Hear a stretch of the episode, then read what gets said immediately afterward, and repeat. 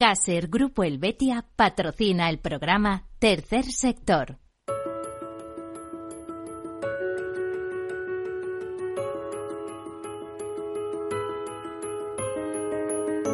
Tercer Sector, un espacio para la economía social. Un programa dirigido por Miguel Benito.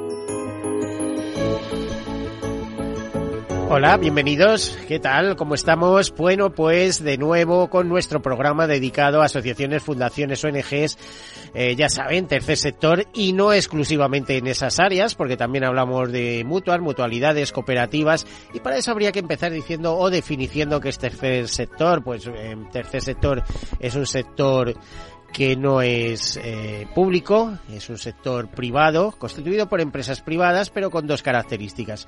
Unas que, que tienen beneficios, pero se reinvierten en el fin fundacional para los que fueron constituidas. Y la segunda característica es que esas empresas están alineadas, están enfocadas a la acción social, a la cooperación internacional, a la defensa del medio ambiente, a la educación, a la lucha contra el hambre, a la financiación de investigación pues por ejemplo, hemos pasado el, día 28, me parece que fue el día de las enfermedades raras, el 28 de febrero, pues eso, hay fundaciones que se constituyen para eh, buscar financiación, para ayudar, contribuir a la investigación. Dicho de otra manera, es un sector eh, grande, sólido, potente en términos de Producto Interior Bruto, ya saben que esto es una radio económica, pero con mucho retorno emocional y además basado en el interés general, ¿eh? porque a todos nos interesa esa lucha climática, aunque ya saben que ahora mismo empieza a haber un foco distinto, decimos, bueno, los humanos hemos estropeado el clima, no, cuidado. Sabemos también que estamos entrando en una nueva era geológica, que el factor humano a lo mejor contribuye al aceleramiento del calentamiento global, pero que ha habido otras eh, eras eh, geológicas donde la humanidad no estaba presente y esos calentamientos o esos enfriamientos se han producido igualmente. Así que, pero bueno, esto es lo que nos ha tocado vivir y lo que esté en nuestras manos, pues vamos a intentar eh, controlarlo. Decirles que tercer sector es un sector resiliente, importante, como el 10% de nuestro PIB eh, algunos dirán, bueno, pues son cifras increíbles, ¿cómo es posible? Bueno, pues si tenemos en cuenta que, por ejemplo, está configurado que la CEPE, la Confederación Española de Empresas de Economía Social, tiene más de 40.000 empresas que dan trabajo a más de 2 millones de trabajadores, que en Europa suponen eh, unos 13 millones de trabajadores vinculados al tercer sector, y que en el caso español solo las mutualidades gestionan activos por cuentas de sus socios de más de 54.000 millones de euros, pues verán que eh, hay mucho que se mueve alrededor de tercer sector, no solo tercer sector social, sino como sector económico. Bueno, hecha esta presentación, esta introducción, les comento algunas notas de actualidad. Eh, a continuación y luego entramos con nuestro tema, a ver si lo hacemos divertido, aunque sea a estas horas del día. Comenzamos. Pues Cruz Roja nos notifica que ha llegado a más de 12 millones de personas en 2022, 12 millones de personas en nuestro país. Eh, nos dicen literalmente que ante la crisis que está dejando el cambio climático, el conflicto de Ucrania y la pospandemia, Cruz Roja reacciona, se posiciona como la ayuda inmediata para la población vulnerable con más de 50.000 atenciones hasta la fecha. Del año 2022 ha vuelto a poner a prueba la capacidad de adaptación de Cruz Roja la escalada del conflicto en Ucrania ha provocado una llegada de personas refugiadas sin precedentes, inflación y crisis. A esto se le suman los incendios que asolaron en verano la península ibérica, las olas de calor y frío como principales emergencias.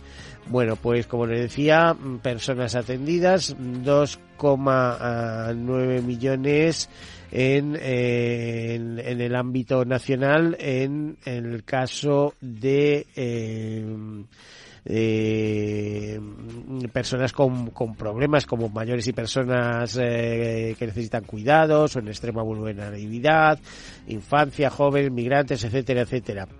Eh, por área de actividad, por ejemplo, se nos habla de eh, ámbito internacional, eh, que dice que el, número de personas beneficiadas, por ejemplo, en acción humanitaria son 2,3 millones de personas, en inclusión social más de 416.000, en medios de vida y seguridad alimentaria 500.000, en salud agua y saneamiento 3 millones de personas, en educación 110.000 y en medio ambiente eh, 93.000. Por colectivos atendidos, en el caso de España siempre, en mayores y personas cuidadoras 15.900, en situación de extrema vulnerabilidad 1.100.000, en infancia 33.000, en jóvenes 124.000, en, en migrantes 350.000 4.000, refugiadas 841.000, mujeres en dificultad social 204.000, sin medios de vida más de medio millón, afectadas por riesgo de desastre o crisis 797.000, con discapacidad 3.384 y con problemas de salud más de 2 millones de personas. Eh, población en general y otros colectivos 114.000.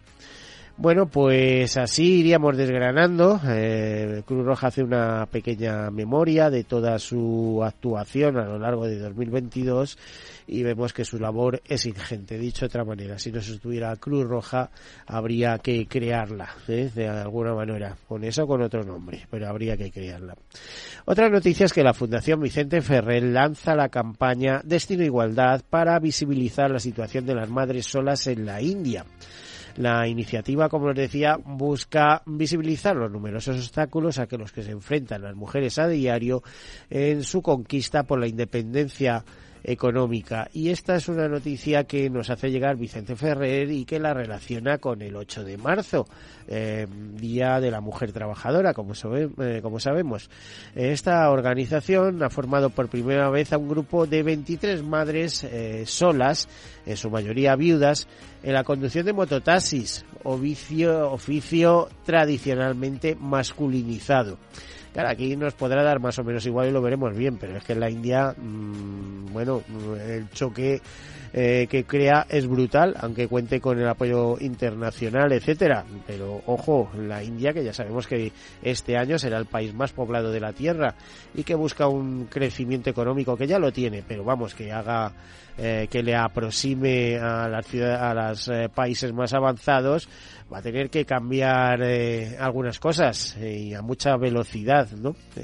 Por ejemplo, nos dicen que con el día, con el motivo del Día Internacional de la Mujer, esta fundación, Vicente Ferrer, pone el foco en la situación de las madres solas en la India, apoyando su formación e independencia económica. Eh, estas mujeres están más cerca de la igualdad de género y de la conquista de espacio público. Para ello, la Fundación Vicente Ferrer ha llevado a cabo una pionera formación en conducción de mototaxis, eh, los famosos rishwas, que se conocen popularmente en la India, eh, o como se les conoce popularmente en la India, este tipo de vehículo y eh, las 23 primeras participantes se graduaron en febrero y ya son muchas las que se han solicitado unirse. Dicen desde la Fundación Jaime Vicente Ferrer que esta es la primera vez que formamos a conductoras en Risquad, pero si algo tengo claro eh, es que no será la última. Desde que se ha corrido la voz y otras mujeres la han visto conducir, son muchas las peticiones que hemos recibido por parte de otras mujeres para poder para participar para contribuir a romper las barreras de género y conseguir que sean lideresas del cambio en su comunidad y en la sociedad, la Fundación impulsa formaciones especializadas en aprendizaje de distintos oficios, conducción, costura, ganadería, agricultura, entre otros, y la creación de pequeños negocios. Ana Ferrer declaró recientemente, es presidenta de la fundación por cierto, llevo más de 50 años en la India y esta es la primera vez que me subo a un risuaz conducido por una mujer. Bueno, pues algo está cambiando, algo se mueve allí. Vamos a con más noticias. AITE Madrid, Caritas Diocesana de Madrid y AIBERSE se unen para acercar la tecnología a colectivos en situación de vulnerabilidad. Eh, Caritas Diocesana de Madrid fue galardonada con el premio Quinta Noche de las Telecomunicaciones de Madrid a la transformación digital por su proyecto de reducción de la brecha digital. En el marco de esta nueva alianza, las tres entidades colaborarán en el desarrollo del proyecto de inteligencia artificial con impacto social. Bueno, la ratificación del convenio ha sido firmado telemáticamente el 8 de febrero y fue efectuada por el presidente y la vocal de AIT Madrid, el responsable portavoz del Departamento de Relaciones con Empresas de Caritas Madrid y la presidenta cofundadora de Inverse. Bueno, hasta aquí la nota. Ahora vamos a Greenpeace, eh, a Greenpeace, perdón, que nos dice que organiza, bueno, ha venido organizando eh, actividades en 25 ciudades para tratar, para pedir un tratado global de los océanos. En ese sentido, eh, la, en Madrid la organización instaló una réplica de tiburón de 5 metros en la Plaza de Oriente, eh, que digo comienzan los eventos. Eh, Greenpeace demanda a Teresa Rivera eh, que intervenga para desbloquear las conversaciones y hacer que la ronda final de negociaciones se, eh, eh, se encamine hacia un acuerdo global y además eh, todo esto ha sido acompañado de títeres, tatuajes y chirigotas y tallos sobre microplásticos, incluso una colla de Casteller para formar parte del programa de actividades con motivo de las negociaciones que se están llevando a cabo en Naciones Unidas.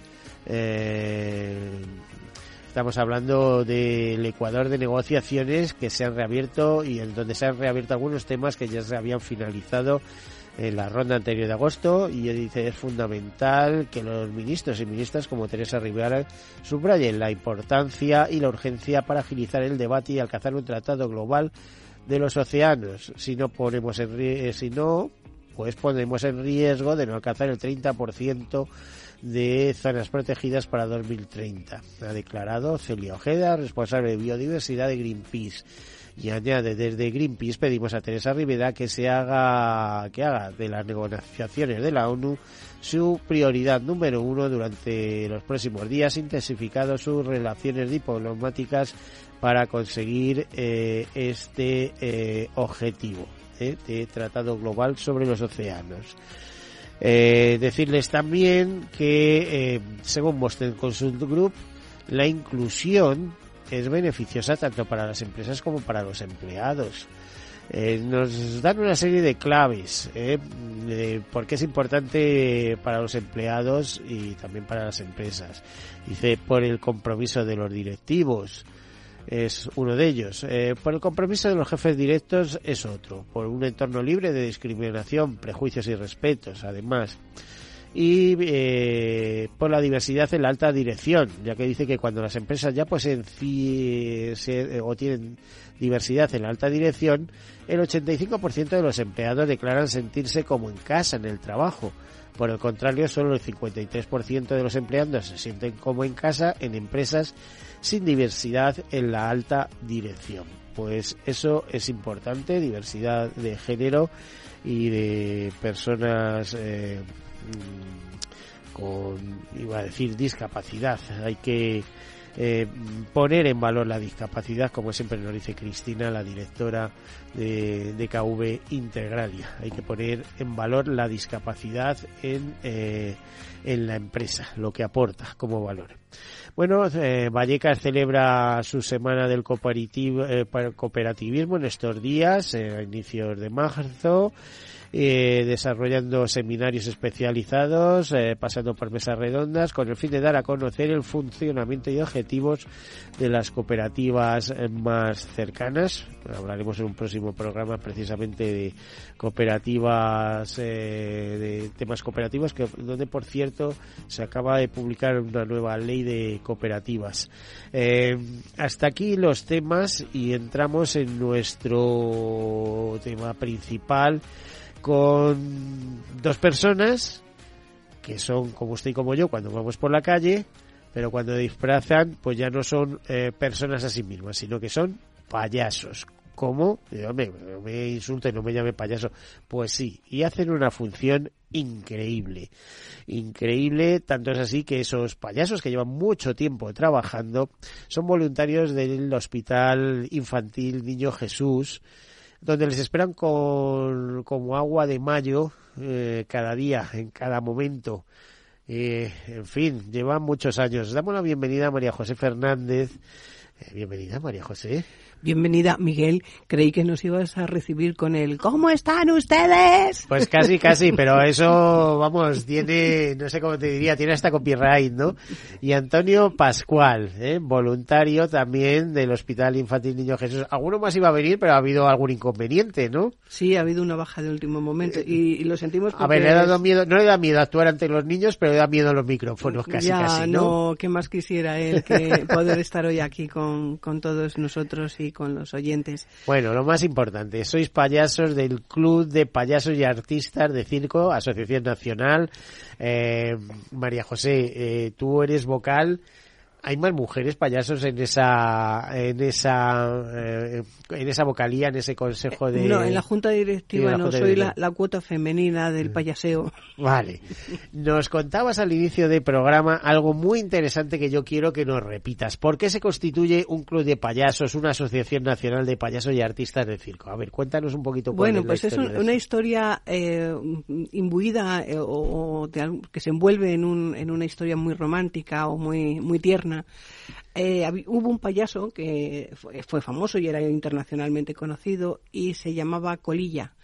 Colilla, estando actuando en Inglaterra, sufre. Eh, ¿De, qué, ¿De qué nacionalidad era? Español, un payaso español, sí. Importante. Entonces, hombre, ha habido grandes payasos internacionales eh, de origen español. Charlie Rivel. Sí, claro, eh, uno que actuaba en Estados Unidos, que hay hace poco, que no me acuerdo, pero que. Efectivamente.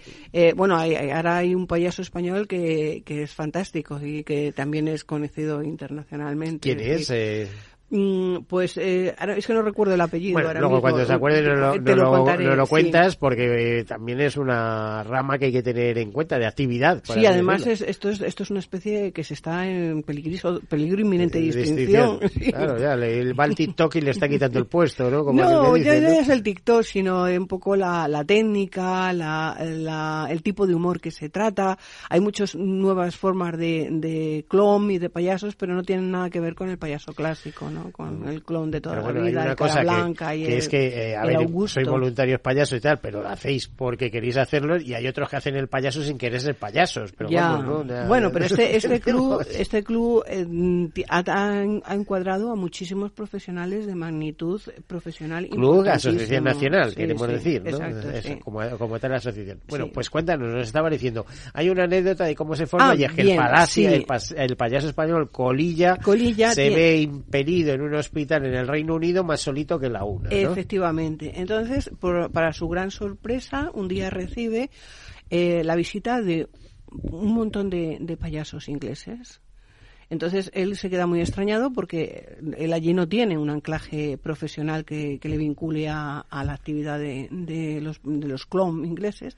Pero los clon ingleses le dicen que ellos tienen montado un club o una asociación por el cual cuando uno de ellos sufre cualquier tipo de problema, todos se unen para ayudarle. Y a eso lo llamaban en Inglaterra la operación esparadrapo.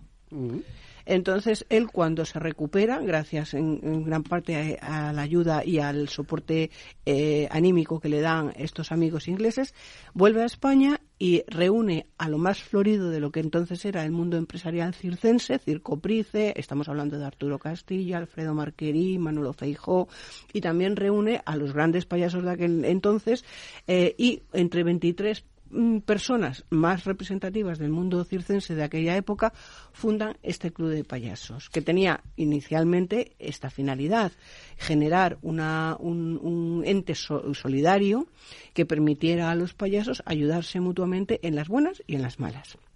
Entonces, eh, mm, Tonetti, eh, Tolino Fanny y Quino, Colilla, Chiquitín, eh, Toto y Eduardini, eh, los Alexander, los Cookie, Pompofitedi, Charlie Rivel, Catito, Lolete, Quillo, todos ellos formaron un club. No me extraña que seas vocal de la Asociación Nacional de Payasos, es que te vienes con los deberes hechos, ¿eh? Y esa es la historia de cómo, de cómo surgió el club. Empezaron haciendo festivales benéficos para diferentes causas, muy apoyados por el Circo Price, que fue un, referente mundial de circo en, en España y en, y en toda Europa. Y luego ya, pues, eh, el tiempo pasa, los tiempos cambian, la evolución del circo no ha sido la mejor de eh, posible, pero bueno, eh, el Club de Payasos ha sobrevivido primero por, por el impulso de los grandes artistas que lo, que lo componen o que lo han compuesto y en segundo lugar porque ha sabido canalizar su actividad no solo en lo profesional, sino también en el ámbito solidario. A ver, vamos a continuar. Antonio, ¿tú tenías experiencia en esto de ejercer de payaso? Antonio Pascual. Bueno, experiencia propiamente dicha, no. Siempre me han gustado mucho los payasos. Entonces, cuando conocí a Quillo, que es el que nos falta hoy, que es, una pena este una pena, pues yo también tenía una cierta formación, aunque un poquito callejera, digamos, musical.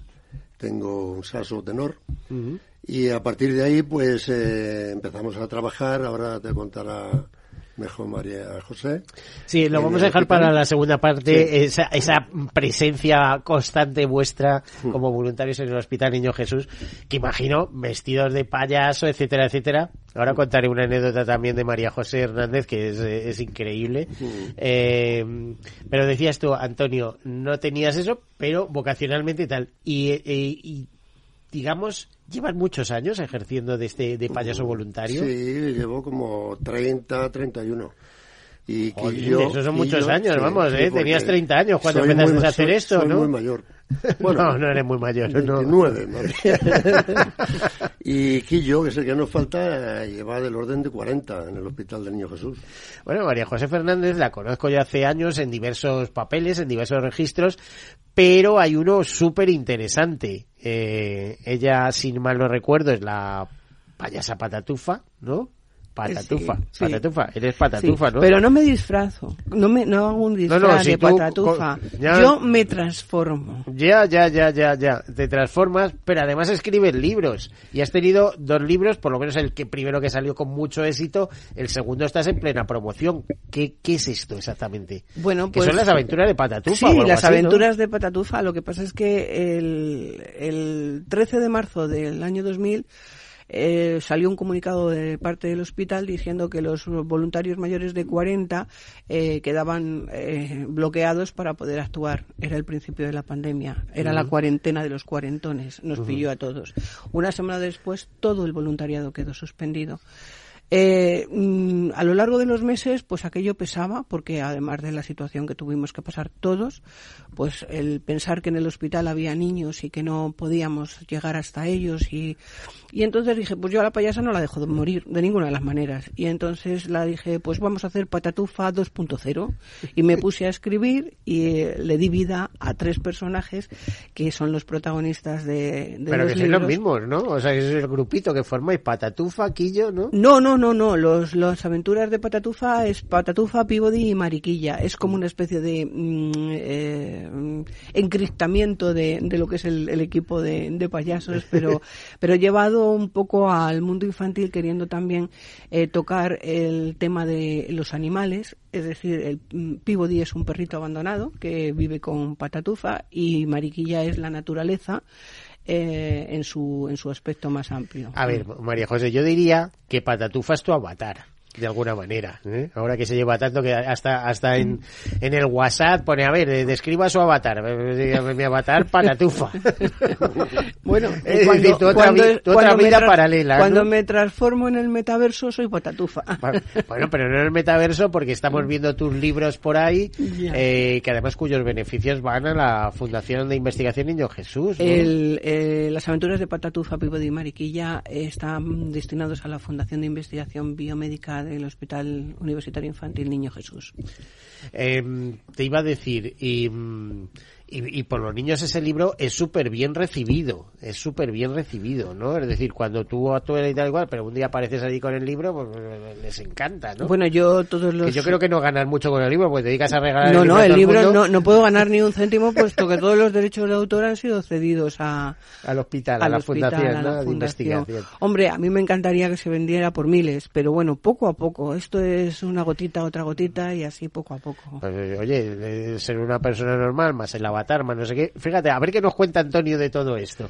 No, yo lo que quería decir que mm, yo tengo, bueno, algún conocimiento de Bellas Artes y lo que me impresiona de ella es que además de eh, la escritura, de los cuentos que describe, que son muy didácticos. Yo, yo lo he leído. Además, además los dibuja también, en color. Y el segundo es mejor que Pero el lo primero. dibuja como una niña de 12 años, que Sí, no- para- ya tiene mérito, ¿eh? Se tiene que transformar. La verdad es que tiene una mente privilegiada. Mucho ¿eh? swing para los niños. Creo que ella es un poco niña todavía. bueno, el- pero es capaz de sacar el niño que lleva adentro, que no Es- todo el mundo lo... no todo el mundo... A ver. Antonio, ¿qué, qué aceptación tienen por los niños del hospital esos libros de patatufa? Bueno, Bueno, eh, digamos del primero, porque el segundo es curioso, ahora hablaremos también. Bueno, una aceptación total, aparte que ella siempre regala libros. Es que es una maravilla de leer porque es muy fácil y, como te digo, son muy didácticos. Como y no para los niños solo. ¿Eh? Eso, ah, A mí me ha papás, encantado ¿eh? eso. no sé si tendré otro niño dentro. Pero me Está ha el papá por allí y le dice el niño, papá, a ver si consigues un libro de estos de Sí, sí, patatufa, ¿no? Sí, sí, sí. Así. Yo rifo un par de ellos todas las Sí, semanas y, Me contabas un día una anécdota, eh, así a, a título privado, de un niño que se quedó con la cara triste porque rifaste alguno y no le tocó, etcétera. ¿Cómo, cómo fue esa anécdota? Haznos- hazme recuerdo a mí y a todos los oyentes. Pues, pues yo rifé los libros reglamentarios, que es un libro de la, la primero, un libro del segundo libro. Porque tienes dos libros editados respecto a las aventuras de Patatufa. Ya viene otro tercero. ¿Ya en viene camino, otro? Sí, pues pero- eso es que va- la cosa va bien. Eh, el caso es que enrifé los dos libros y de repente vi que en la primera fila había un niño como de unos ocho, ocho años, nueve años podría tener, eh, que se le caían unas lágrimas, de- de- estaba llorando y, y el padre le, estaba tratando de hacerle comprender que era una rifa y que no le había tocado. Y entonces otro compañero, Tato, Mariano, que es de atención al paciente del hospital, eh, me hizo un comentario al pasar y me dijo, lo han ingresado hoy y es un niño oncológico. Entonces comprenderás que faltó tiempo para llamarle a capítulo y decirle, te ha tocado esto fuera de rifa. Fuera de concurso. ¿Quién le tocó? ¿El primer libro o el segundo? El segundo, el segundo. Él quería mm, saber de Tutankamón. Por- eso, por cierto, ¿de qué va el segundo libro? Que creo que has hecho también una presentación recientemente, ¿no? De- Sí, en, en el, para el ayuntamiento de Pozuelo de Alarcón. sí. Pero con grandes eh, Bueno. investigadores de la sí, con, figura con que- arqueóloga, con arqueóloga, una amiga una persona interesantísima. No, pues el libro es la historia contada a los niños de cómo surgió la egiptología a través de los viajes de Napoleón por el norte de África, cómo se redescubrió el antiguo Egipto. Eh, y luego es la aventura que de tienen estos de Carter, ¿no? De... Primero van a conocer a Tutankamón, a saber quién era, cómo era, qué le pasó, eh, qué, pro- ¿no? qué- qué problemas, cómo se las gastaba la clase sacerdotal de aquellos tiempos, la relación con los dioses, los viajes al inframundo, al, al ultramundo, en primera, en turista, según como tuvieras el corazón, ¿no? Y luego eh, vuelven otra vez al, al tiempo actual y se van a 1922 a- en el mes de noviembre para acompañar a Howard Carter en el descubrimiento de, de la tumba de Tutankamón. Y la última parte del libro cuenta la en versión infantil, la famosa historia de la maldición del faraón.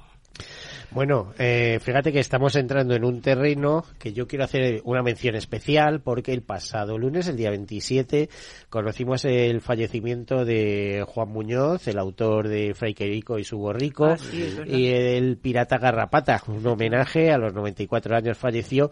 Yo, además, se lo digo sinceramente a todos los que nos están escuchando, quiero hacer un homenaje personal porque Juan Muñoz fue mi profesor. Fue profesor mío, fue profesor de mis hermanos, incluso profesor de un cuñado. Era profesor de gramática y de literatura en un colegio que se llamaba Hammer, que era el acrónimo de Jacinto y Mercedes, que desapareció, que estaba, si no mal no recuerdo, en la calle Juan Montalvo, en la que fui al lado de Reina Victoria. Era un hombre peculiar hasta decir basta, pero me enseñó latín, ¿eh? nos enseñó gramática, nos descubrió el mundo de las letras. Yo ayer en mi Twitter, luego lo, lo borré, pues eh, probablemente no hubiera sido periodista si no hubiera sido por Juan Muñoz, que luego encima se acordaba de, de, de, de sus alumnos, casi de cada uno, de los miles y miles de alumnos que tuvo es. Y claro, eh, tuvo una captación de la psicología infantil que no me extraña que Fray Perico fuera un auténtico éxito y también eh, Pirata Garrapata y la editorial SM que lo apoyó, en fin, pero bueno, era un fenómeno increíble eh, y estos días, eh, bueno, lo teníamos en, lo hemos tenido esta, esta pasada semana, pues eh, homenaje recordatorio. Siempre estará con nosotros, más los que hemos sido alumnos suyos. Además, yo, yo recuerdo que en clase él presentó, por ejemplo, una historia de Don Quijote, pero ilustrada, o sea, no era solo escrita, sino ilustrada, en la línea de Fray Perico, en la línea, pues en la línea de tu, pa, de tu patatufa, entre tú y yo, ¿no? Y le pedía a los alumnos que mejor dibujaban eh, eh, dibujar escena, ¿no? Don Quijote junto a los molinos de, y entonces, siempre dirigido por él, ¿no? Y en, en horario, eh, no sé, cuando tenías eh, clase de estudio, pues, pues en vez de no estudiar y no hacer nada, dibuja, ¿no?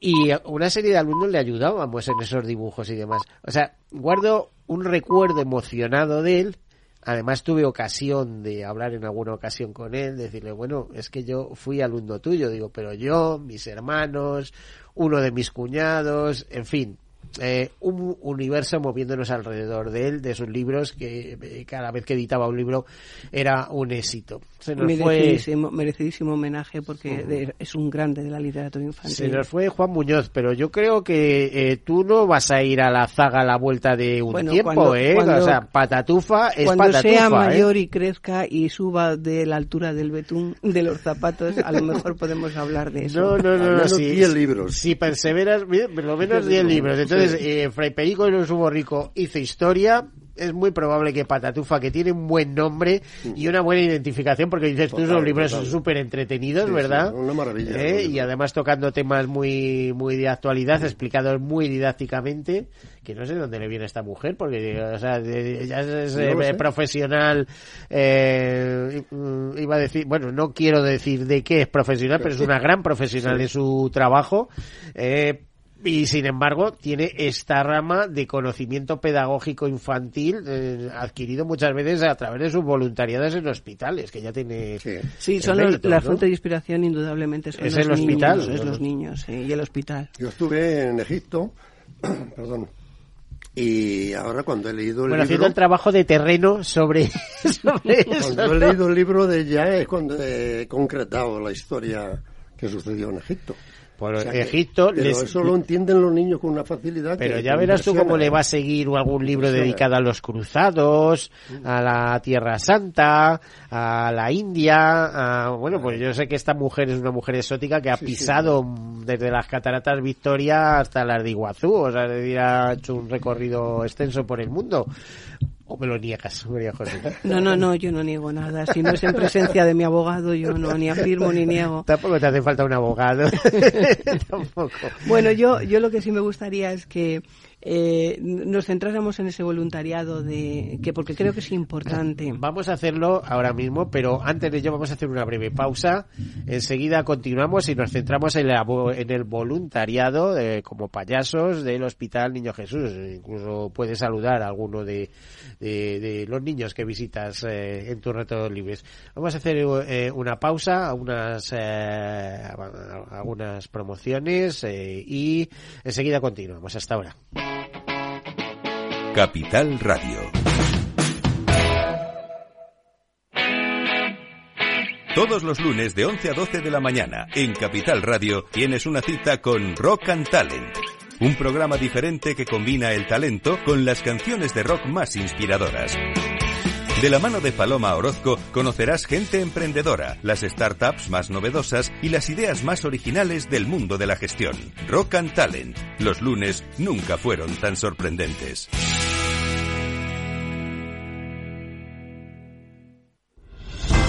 Si quieres estabilidad en el empleo, poder conciliar tu vida laboral y asegurarte una pensión para cuando te jubiles, debes escuchar Empleo Público. Todo lo relativo a las oposiciones, convocatorias, consejos para preparar las pruebas y la opinión de expertos de las administraciones públicas y de la formación. Los miércoles a la una y media de la tarde en Capital Radio tienes una cita con Empleo Público, con José Joaquín Flechoso.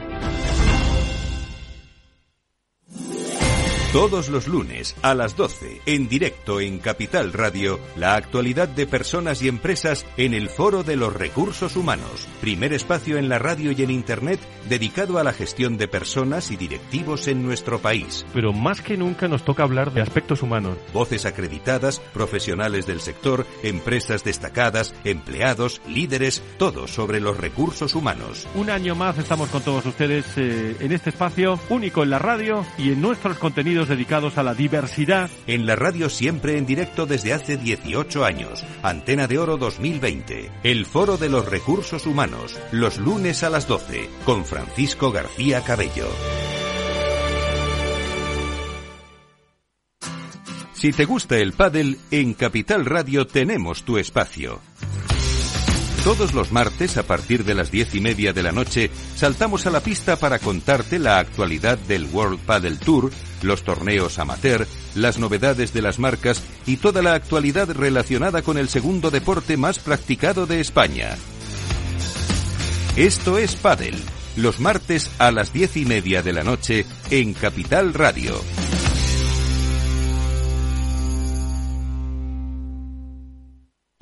Para personas inquietas, Capital Radio.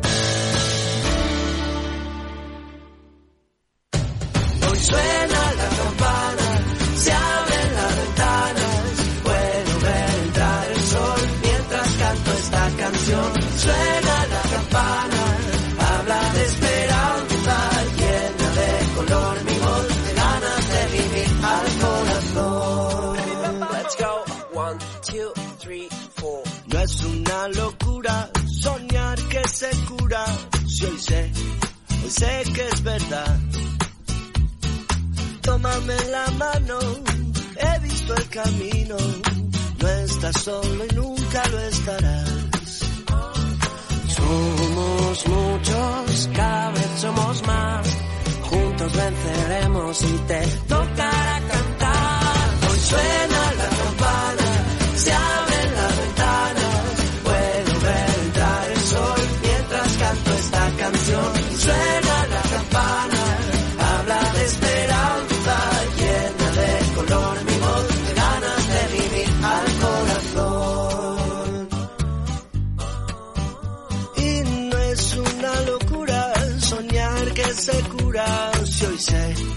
hoy sé que es verdad. Hoy me siento fuerte, hoy doy gracias a los valientes, todos juntos llegamos hasta aquí. Bueno, pues aquí estamos bien acompañados por María José Fernández y por Antonio Pascual de la Asociación Nacional de pertenecen a la Asociación Nacional del Club de Payasos y Artistas de Circo. Nos decía María José que es la cuota femenina, que es la única vocal en esa junta, pero eh, su faceta más destacada, más importante, es que eh, en su transformación de payasos son voluntarios en el Hospital Niño Jesús donde eh, les esperan eh, eh, con, con ansias eh, María José Fernández como patatufa además editora de y escritora de libros y de cuentos y además con dibujos propios no se lo han encargado los dibujos a nadie dos libros que lleva publicados y nos dice que el tercero se está cocinando en estos momentos y Antonio Pascual tú nos decías que cuando te transformas ¿quién eres? Eh, bueno, yo ahí... ¿Cuál es tu nombre de guerra? como Tony.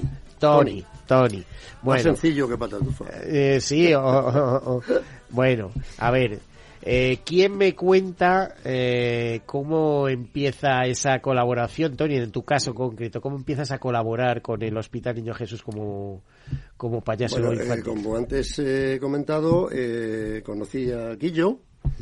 Que es el que nos falta hoy, ¿no? Exactamente, en la casa de Soria. Y él toca el acordeón, aparte de ser un payaso fenomenal. Tú nos has dicho que el saxo. Y yo, eh, claro, eh, además, el saxo tenor que yo tengo, digamos que eh, congenia bastante con el acordeón. O sea, que me gusta tocar con él. Pero aparte de lo que me llevó a trabajar con él, bueno, a trabajar, a colaborar, eh, ser eh, la afición que tenía yo por los payasos. Yo no valgo para ello. Yo No, no, ya llevas tiempo, música. dices 30 Porque- años ejerciendo tela, es, muy, ¿eh? es muy difícil eh, actuar de payaso. Por Le eso hacemos es trabajar, de todas formas. Eso- Además, como se dice vulgarmente, los niños son pequeños, pero no son tontos, ¿eh? O sea, es decir, ellos tienen su Sí, dialéctica sí, sí. mental y... Tienes que tener muy claro porque como dejas entrar a un niño que ha visto una parodia antes, te la rompe por medio. O sea, son tremendos. Y ya te digo, entonces empecé, él estaba ya en el hospital trabajando. Eh, no me acuerdo cómo empezó allí, una monja que conocía. él Pues eh, parece ser que en el, hacia el año 73 Sí. las hijas de la caridad le, le contactaron, contactaron el club de payasos para ver si alguien podía ayudarles en la animación con los niños hospitalizados. Entonces empezó una colaboración esporádica de diferentes artistas, porque estaba también Lolete, estaba Nifunifá, Pianolo, y mm, iban a- al hospital, pero actuaban en las habitaciones o en las salas de espera porque no había un lugar adecuado. Y en el año 90 se construye un teatrillo, a a finales de los 80, y ya hay un lugar en donde las actividades lúdicas, las actuaciones, la animación se puede realizar. Y ya a partir de ahí la, la colaboración es de manera permanente. María José, tú ya llevas también algunos lustros como patatufa, pero ¿cuál fue tu comienzo? eh? Porque además tengo entendido que eres la única mujer de como tal payaso o payasa en, en este hospital. No, bueno, en el club, ¿no? en el club hay muchos, pero en el hospital hay mujeres, sí. mujeres, eh, en el club ahí habrá mujeres, sí, Hab- hay además hay, mu- sí. muchas con mu- mucho gracejo y se les dará muy bien, imagino, ¿no? Sí, O sea, sí, y, en el hospital no, en el hospital con el club de payasos estoy yo. ¿Cómo fue tu colaboración? ¿Cómo Pues yo estaba- el Hospital Niño Jesús? Es muy sencillo, yo estaba de voluntaria por las mañanas en oncología, en una asociación que acompañaba a niños Oncología infantil. con oncología infantil y me puse una nariz de payaso pues pues por amenizarles algo. Entonces pasó alguien de atención al paciente y me dijo, los payasos son los jueves a las a las 5 de la tarde, te quiero allí. Y bueno, yo fui, pedí permiso para entrar, ¿se puede pasar? Me dijeron sí, desde la puerta. Desde la puerta. Tony, ¿qué dijisteis? Eh, ¿Qué dijisteis? Por ejemplo, Quillo, tú, eh, bueno, ahora una mujer, ¿cómo va, cómo va a resultar esto? Mm, Bueno, pues era una mujer, pero aunque no conocíamos su forma de trabajar, teníamos esa intuición que tiene ella para transmitir a través de los libros también, que se le veía, se reflejaba. Se le veía las que- ganas, ¿no? sí. Y la Sí, capacidad. la sobre todo. ilusión, sobre todo la ilusión, es lo más importante, porque nosotros cuando no vamos, eh, te falta algo, ¿no? A ver, eh, ¿hay preferencias por niños, o, o sea, los niños y las niñas tienen preferencia especial por el payaso o la payasa? Mm, No, yo creo que O no. ven como que conjunto, sí, porque como un grupo bien trabajamos en armónico. conjunto, son parodias en las que se participan todos o la Antonio, ¿y, mayoría. qué, y qué- qué parodia tiene más éxito? ¿O alguna así de que tenga éxito? Mm, bueno, que, pues, que eh, digo yo que se repetirán cada año, porque no los una, son una que me los gusta mucho, es una que se hacen preguntas, un payaso al otro, y llega un momento en que dice, todavía me tienes que dar, tampoco es, es que haya que mezclar el dinero, ¿no? Pero como un billete falso, Mm. se lo mete el payaso en el bolsillo y el otro cuando falla y el otro atado con una cuerda. Y entonces tira de ello y los niños entonces empiezan, ¡eh, que te estás robando! que te estás-". Entonces lo bonito de eso es que cuando eh, participa el público de la parodia, María José, ¿qué, qué le aportáis a los niños con esto? Vamos, eh, aparte de, de esperanza, de, de distraerlos un momento de sus problemas, el, no sé, te diría, ¿qué les aportáis y además os esperan con ansiedad el día que acudís los payasos? Bueno, eh, yo creo que, que somos, mira, eh, después de la pandemia, eh, lo que hemos experimentado en el hospital es que ha cambiado totalmente la forma de, interrelacionar en el voluntariado con, con los niños hospitalizados. Prácticamente, digamos que aparte de los acompañamientos y de, mm, del trato de voluntarios con los niños, eh, mm, no es tan próximo como era antes de la pandemia, porque entre otras cosas, eh, la, la- el ocio del hospital se ha digitalizado, en, eh, quizá en exceso, ¿no? Entonces, los payasos, ¿qué somos? Los payasos Digitalizado, ¿qué somos quiere decir? ¿Que va todo por pantalla? Claro, que ahora es más la tablet, que es la televisión interna del hospital, que son las PlayStation, que son... Ah, pero eso no puede competir con la realidad nunca. Bueno, ¿no? la prueba es que realmente lo único que ha vuelto al hospital para animación son los payasos, los magos y los payasos, digamos, modernos, o sea, el tipo de clon que es eh, más interactivo, más, más espontáneo. Nosotros, sin embargo, mm, respetamos un poco la línea clásica de, de las grandes líneas de payasos, como Familia Aragón, Tonetti, Charlie Rivel, etcétera, etcétera, y vamos a las parodias. Entonces, eh, en- enlazamos una parodia con otra, de manera que vas generando un clima increscendo en donde el niño participa y al final se siente parte del espectáculo, ¿no? Claro, es que yo te lo digo no es lo mismo ver una película de París que pasearte por París, ¿no? Entiéndeme, o sea, es decir, la, la experiencia... vas calentando, digamos que vas calentando el ambiente, porque en cuanto ves que algo hace gracia, tú ya sabes la línea de, de mm, ac- activación del, del público que te toca, porque el público infantil no te creas que es el mismo Exigente, siempre. ¿eh? Además. ni- y además un, un día tienes uno que, que te está bombardeando el espectáculo porque eh, mm, es crítico con, con la actuación y al día siguiente tienes o- otros que son entregados. Y muchas veces también, nosotros lo que vemos es que realmente para el niño es una burbuja de romper el día a día hospitalario, eh, de cantar, de bailar, de reírse, de hacer magia, de un poco participar en ese mundo que está alejado de, de lo que es el, el ambiente hospitalario. ¿no? ¿Y a ti qué te aporta? ¿Cuál es el retorno emocional que tienes eh, respecto a eso? Inmenso, inmenso. A nivel personal creo que es una de las cosas más gratificantes que yo hago en mi vida. Sí. Pero bueno, es que tu entrega no tiene límites cuando dices, pues no solamente eso, sino cuando no estoy aquí, voy a editar libros, eh, que encima no cobro un euro, que los beneficios van a la Fundación de Investigación Infantil del Hospital Niño Jesús, y, y vas marcando impronta. Yo lo creo que la sonrisa de un niño mm, vale eso y muchísimo más que se diera. Bueno, pues uno que ya es abuelo te puede decir que sí. bueno, que, que imagino que y Tony también está. También a mí, está- eh, redundando un poco en lo que decías de la influencia en los niños, que se olvidan un poco de su tema, porque un niño que está en oncología, que se le cae el pelo, que, entonces se distrae un ratito. Pero a mí lo que, de las cosas que más me han impresionado ahí es la fortaleza de los padres. La fortaleza de los padres y, y- y el retorno hacia nosotros de cómo los padres agradecen os padres os agradecen, que agradecen estéis esa allí. colaboración ahí. sí. Y lo duros que son, como una vez que ya se mentalizan de que el niño. Hay gente, claro, críos que tienen enfermedades terminales y los padres están. Nos piden, por ejemplo, ir a tocar en un cumpleaños porque no pueden venir al teatro y estamos nosotros ahí con la lágrima y ellos están con una fortaleza impresionante. Es de las cosas que Eh, más me han. Fíjate que hay, hay alguna anécdota respecto a la Fundación 38 360 grados o tre- 300, eh, eh, 380 grados, me parece. No me acuerdo ahora mismo si son tre- 38, 30 y, o 380. El caso es que se dedican a cumplir los deseos de, de enfermos terminales. No sé si contar la anécdota porque es dura, pero a su vez también muy bonita. Es eh, un niño terminal, eh, oncológico, eh, que su sueño era eh, conocer a, a Superman.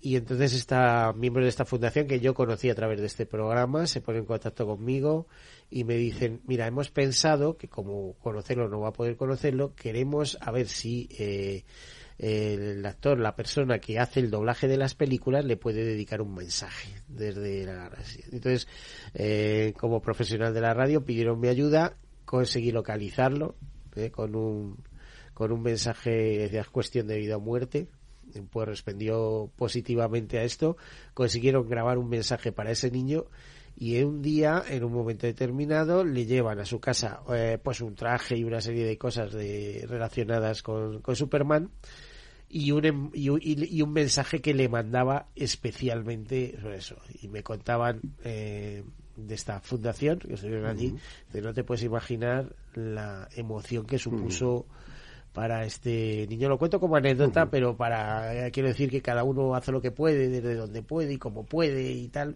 Pero bueno, lo vuestro es que tiene un mérito increíble, ¿no? No, esto también está muy bien dedicado a esto, eh, y tendría que mirarlo exactamente porque eh, no, no sé, la fundación es 38, 380 grados, ahora lo, lo miraré. eh, en fin. Eh, ¿Y piensas seguir siendo payasa muchos años, María José? Hombre, los que aguante el cuerpo. Por, eh, eh, como decía Tony, los padres agradecen muchísimo esto. ¿Y quién, en el hospital qué opinan de vosotros? ¿Eh? Si faltáis, os ponen falta y os llaman y dicen, oye, oye, que... Sí, sí, sí. están Además, ¿eh? además nos amenazan. Ahora nos está más serio. Ahora están Ahora muy serios y entonces eh, tenemos que eh, cuadrar las agendas con, Y firmar con todos los días atención, vamos. Eh, Y eso porque, bueno, yo hace poco tuvimos aquí, eh, bueno, eh, entró por teléfono, tuvimos a la directora de la Fundación Hospital Niño Jesús Sí. y el director que es eh, del hospital, que también es presidente, me habló de unas cifras astronómicas de empleados, de camas que Mm, creo que están en sí, plena ampliación, sí. vamos, o sea, un complejo hospitalario. Hombre, es un hospital enorme, de ¿no? referencia a nivel español y a nivel internacional. ¿eh? El Hospital del Niño Jesús eh, tiene un elenco profesional de primera magnitud a nivel internacional. Sí. Bueno, pues, eh, ¿qué más me podéis contar? ¿Eh? Bueno, pues, pues te contamos eso, que, que hacemos música, cantamos. eh, Los que sabéis cantar. invitamos a que canten los niños, a que hagan trucos de magia, eh, enlazamos una parodia con la otra hasta crear un ambiente adecuado, eh, hacemos rifas, cantamos canciones que explican a los Bueno, la- niños. las rifas y que lo que rifáis son, son los libros de Patatufa, ¿no? No, no, y los Wopitis. Los Wopitis es un... Es otra verdad. creación, Eh, otra creación Es, de- es otra creación de María José. Sí, una cargación increíble. Por cierto, yo Los solo los he visto por ahí, han tenido un éxito con los pequeñajos increíble alguno. ¿Qué, qué es un Wopiti? A ver, para... Bueno, pues eh, el Wopiti parece un muñecajo, está hecho con materiales eh, que se utilizan en el hospital, la, la paleta de, de mirar la garganta, etcétera, etcétera. Están debidamente adornadas, tienen una carita, eh, pero yo les digo a los niños que son eh, antenas interesterales para pedir deseos y conceder eh, anhelos. Entonces, eh, los Wopitis tienen un- una especie de antena lanzan el deseo hacia el cielo, el cielo lo recoge y se lo devuelve cumplido. Pero claro, no vale que pidan una bicicleta, un patinete, esos son deseos demasiado vulgares. Entonces, eh, son deseos de quiero pasar más tiempo con mi padre, quiero ir al cine, al cine con mis amigos, quiero tener una merienda especial, quiero ir al parque. Esos son los deseos que los Wopitis conceden. Entonces, eh, Y los- quiero que vengan los payasos otro día y otro día. Claro, sí. ¿Eh? Deseos de corazón, que se llaman. A ver, vamos a, a puntualizar que decía antes. Eh, La fundación, ¿eh? Eh, por cierto que mando un saludo a María, es 38 grados. ¿eh? Hay un artículo, por ejemplo, en la red, dejar este mundo sin deseos pendientes. Ese es el tema. ¿eh? Eh, ese es el tema. El- esa fundación 38 grados, que le- yo me acuerdo que los he tenido aquí unas cuantas veces en estos 10 años de programa que llevamos en Capital Radio. de Pues un aplauso grande para, para esa Interesante. Sí, asociación. que les sí. pregunté, ¿y por qué 38 grados? Y me dijo, porque son más que 36. que es lo que, que lo que tenemos, es decir, que ya vamos con fiebre. ¿eh? Bueno, eh, a ver, ¿y el futuro cómo se presenta? Eh, respecto a los payasos, eh, ¿tenéis relevo generacional? Pues ¿Eh? ese, ese es el que los, nos preocupa un poco, porque eh, no te creas que es fácil encontrar payasos eh, clásicos o payasos que, que de alguna manera hagan eh, de su actuación un mundo alocado, al mismo tiempo divertido, eh, que sea, que resalte valores como la amistad o que al mismo tiempo la picaresca eh, siempre esté re- eh, en, en combinación con el respeto a los demás. Hay otros tipos de payasos ahora. El clown ha evolucionado mucho. Hay grandes payasos, hay grandes no sé si llamarlos payasos, clown o cómo llamarles, ¿no? Está, por ejemplo, Sunny Clown, eh, que también hace una labor muy importante en el hospital, aunque no lo, no lo suele hacer to- solo en el teatrillo, sino que va más por las habitaciones. El circo de Piruleto. Piruleto, Eh, estaba también Abracadabra, o sea, son asociaciones de artistas circenses o que tienen su enraizamiento en la actividad circense y que están ahí. Mira, no hay que preocuparse demasiado. Mm, el tiempo proveerá y el tiempo dará una, so- una salida a todo este tipo de... Supongo que sí, el tiempo lo resuelve Siempre todo. habrá gente con el corazón dispuesto a hacer un rato de, de reír a los demás. Lo Sí. que pasa que, eh, que es- tiene que ser una apuesta fuerte porque al final lo que hay detrás es un compromiso. ¿eh? Tú te comprometes a estar allí todas las semanas, a preparártelo, en fin, ¿no? Y, y yo creo que la gente eh, vivimos unos tiempos en que muchas veces se huye de las responsabilidades. Ah, pero el humor y el amor van de la mano siempre y sobre todo Muy en bueno. aquellos lugares en donde se necesita una esperanza. Nosotros muchas veces acabamos cantando a grito pelado y las madres que sa- y los padres que se saben la canción. eh, uno de nuestros himnos no es tan bonito como a lo mejor el de campanas que habéis puesto. Sí, espera que, Pero- que, dé las gracias. eh, estas de campanas por la salud, tengo que decir que es el himno de la Fundación de Músicos por la Salud, que hacen una labor extraordinaria, que van a cantar a los hospitales, muchas veces también eh, enfermos con problemas graves, a veces terminales, etcétera, que les dedican la canción que ellos desean. eh. Y unas veces va una persona y otras veces van cinco, o va media orquesta allí, o sea, eh, hacen una labor increíble. Tuvimos al presidente de la fundación en octubre aquí y después de oír esa canción con esa marcha, con ese ritmo Fantástica. fantástica, le dije, no te importa que lo usemos en este programa de vez en cuando, pero intento hacer siempre esa alusión, esa referencia a la gran labor que hace esa fundación, que tiene a todo el mundo liado, ¿eh? tiene a todos los músicos eh, colaborando de alguna manera. Con Muy estas bueno. cosas. Sí, Pues nosotros- la letra que tiene, es Sí. la, la composición, Sí, es, una armonía es fantástico, perfecta. sí. Muy pues nosotros lo que hacemos es que muchas veces nuestros himnos de batalla son eh, Color Esperanza, que la cantamos a grito pelado, o Resistiré. Eh, bueno, sí, el color esperanza es también Sí, eh, sí. creada para esto, ¿no? Sí. Es, eh, sí, sí, tiene hoc, esa ¿no? misma...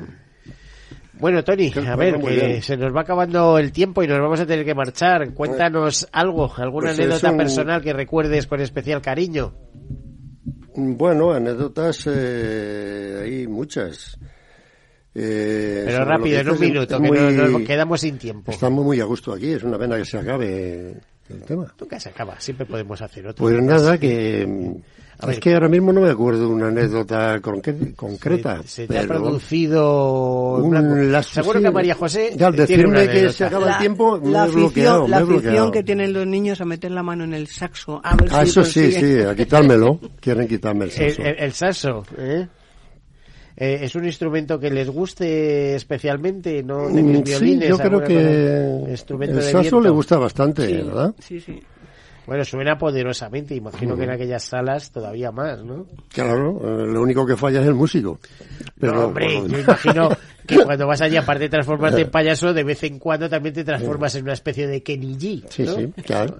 Ahora la ventaja que tengo que ellos tienen que llevar mascarilla por el tema del COVID y tal. Y bueno, yo en el también, hospital, ¿no? Pero yo no puedo tocar con la mascarilla.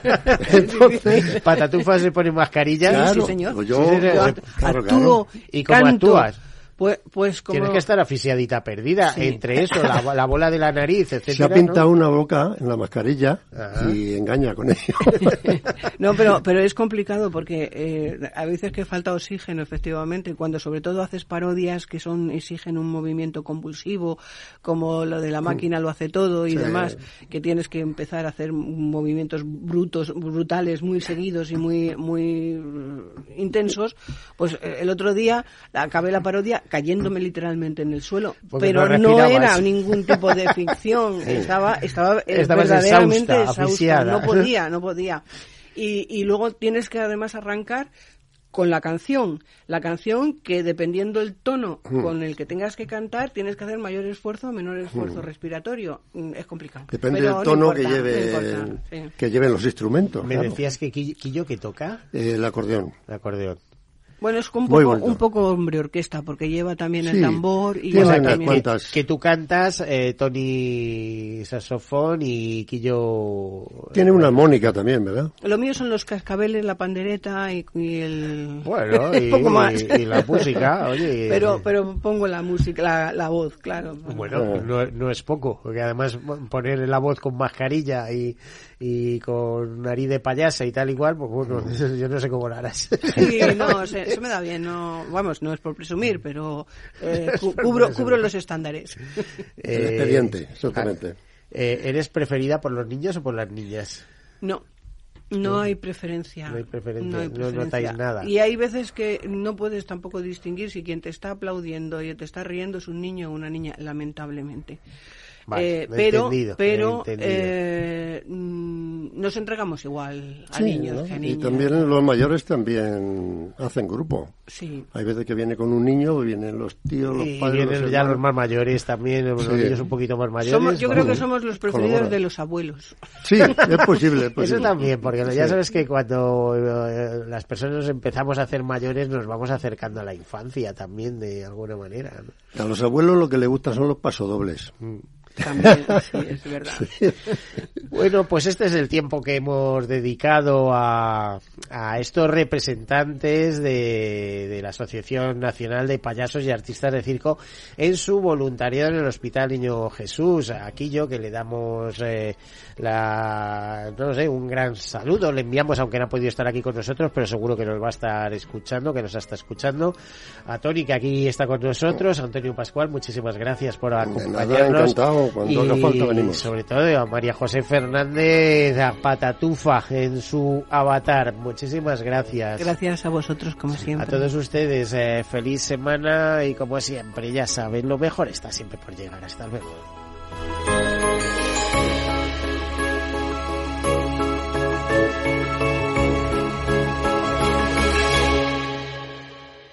Caser Grupo Helvetia ha patrocinado el programa Tercer Sector. Valor Salud. Tiempo de salud. Su actualidad, sus personas, sus empresas. Todos los viernes a las 10 de la mañana en Capital Radio, con Francisco García Cabello.